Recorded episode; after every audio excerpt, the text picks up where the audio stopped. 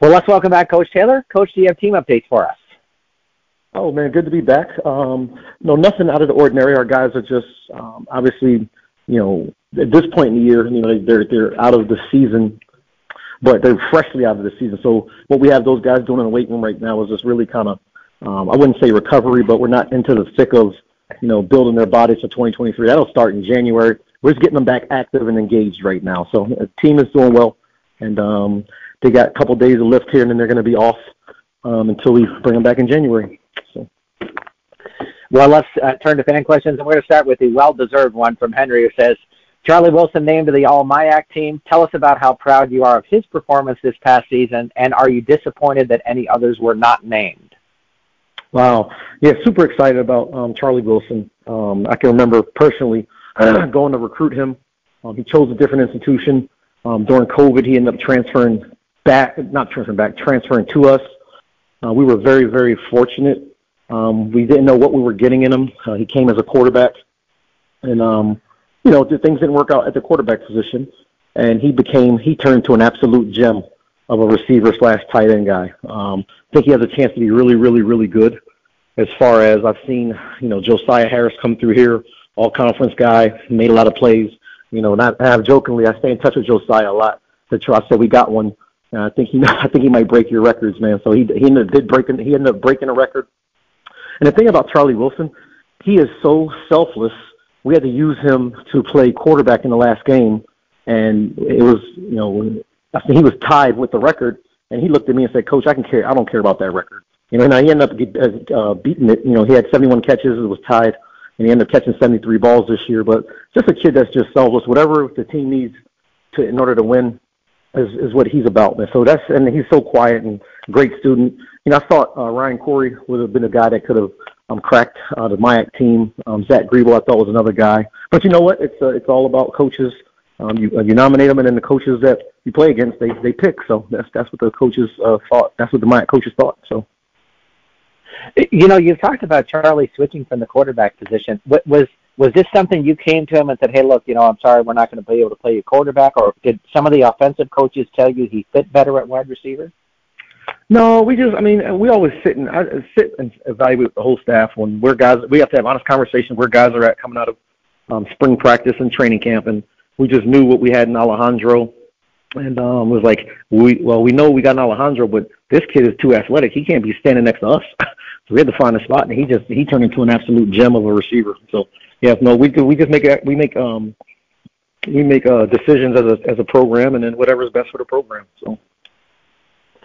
Uh, next up is Ben. Coach Taylor and I were talking about this before the show, so he'd like to know where you're at for recruiting next year and how you're feeling about it at this point.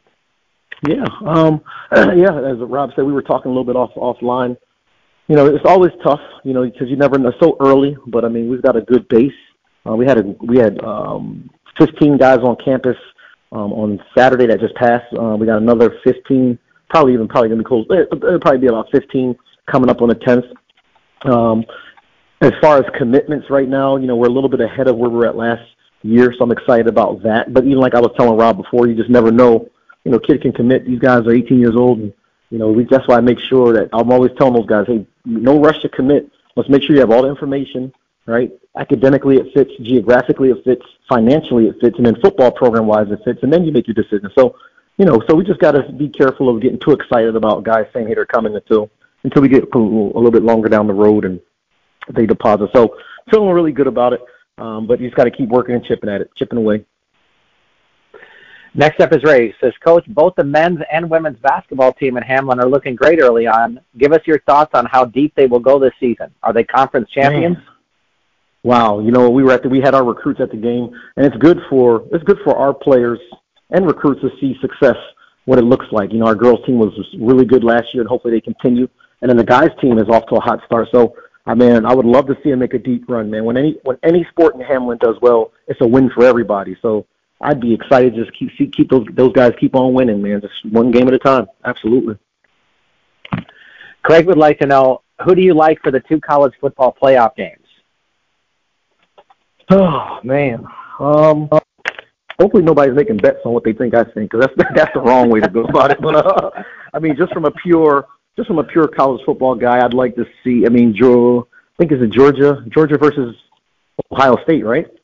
Man, right. That's going to be an interesting one. Yeah, Georgia, Ohio State. Gosh, I, I don't know how you go against Georgia the way they've been playing. and they're hot, but now Ohio State's, you know, they're going to be angry from that Michigan game, and they're going to be coached up well. That'll be a good one. I, I think Georgia, just because of the way that they've been playing lately, and then Michigan, TCU. I, I think Michigan is hot right now too. I don't know how you go against uh, Harbaugh, but he's a really good coach. I'm not to say that the TCU guys don't play, and the TCU guys, that's going to be a that's going to be a, a slug it out game that's going to be a slugfest right there because they're both going to run the football and play good defense. So it'll be interesting to see how they, those games go. But I would say Michigan. Staying with those playoffs, Ricky would like to know: Were you surprised that the committee did not find some way to sneak Alabama ahead of TCU in into the college football playoffs? Um, no, I wasn't. Not with two losses. No, not with two losses. I mean, I think the college football playoff is always good when Nick Saban's in it, but this year, you know, just it just wasn't his it just wasn't his year. And how crazy is that? You lose two games and people are talking about, you know, you forgot how to coach and you're not good, man. It just amazes me, man. He's really good. Just had a had a had a quote unquote in Alabama standards a bad year. Um, so I mean, they'll, it's Nick Saban. He'll be back. That is a pretty high standard when everybody's calling for your head on two losses. Right. so, right. Uh, Turner would like to know what's your favorite ball game to watch and why. Wow.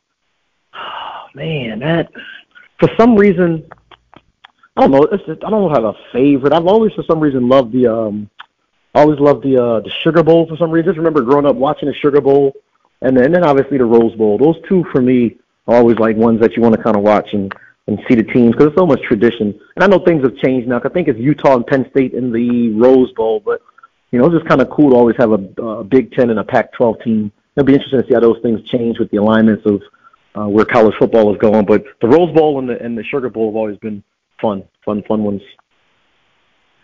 Uh, Joe would like to know: Does it shock you that they are already talking about releasing Baker Mayfield, which they did this morning? This guy was a number one pick a few years ago. It just stuns me that he's already released.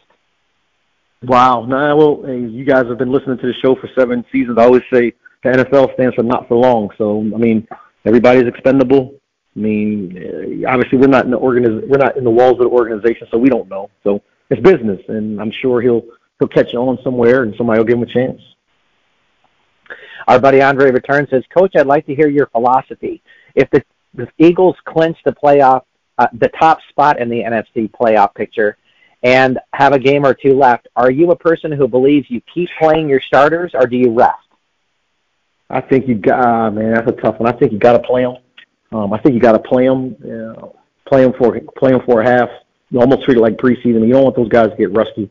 I think you play them. I absolutely think you play them versus sitting them down. Cause I've seen that happen before, where you sit the team and then you get into the first good playoffs and you get bounced out of there, man. I, and knowing and know, knowing what I know of Coach Nick, of Coach Sirianni, I think it'll be interesting. I don't know. Uh, it'll be interesting to see, but just based off of how he talks, and I think he's going to want to continue to keep, you know, developing Jalen and, and all those guys. Man. So I don't think he's a, he's the type that's going to sit them. George says the AFC just does not look as good as the NFC. Do you think NFC teams are just better now? Um, it's football. It, it goes in cycles. It just goes in cycles. There's some games that you know probably those AFC teams should have won, they didn't. So that's why it kind of kind of gets highlighted. So no, I just think it just goes in cycles, and, and the NFC East is hot right now with the Eagles and the Cowboys and the Vikings. Um, you know, those are some good teams. Man, Garoppolo got hurt yesterday, so it'll be interesting to see what San Francisco does, but even the, the Seahawks, right? They're they're they're playing good football behind their quarterback. So, boy, that Geno Smith, pretty impressive. Yeah. Uh, oh, Owen would like to know who in broadcasting do you like to listen to, either in the college or NFL football? Wow, you know it's funny you said. You know who's really good? Um, I like um, Tony Romo. He is really, really, really good, man, at what he does. Man, he's super super good. Good Tony Romo story for everybody too. My senior year at Illinois State, we're playing a rival game, Eastern Illinois, and I remember this guy. I never, I'll never forget to the day the scouting report. Oh, we're playing this quarterback, you know, Tony Romo, and he's an NFL, you know, NFL uh, prospect, and you know, us as you know, we're you know, our team is like, well, we, who cares about that? And we can go out there and get the win. Tony Romo threw for about 575 yards on us. Man.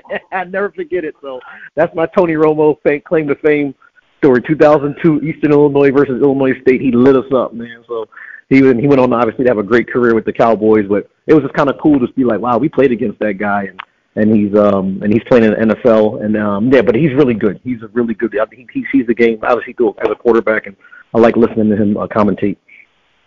He only had a big day because he threw away from you.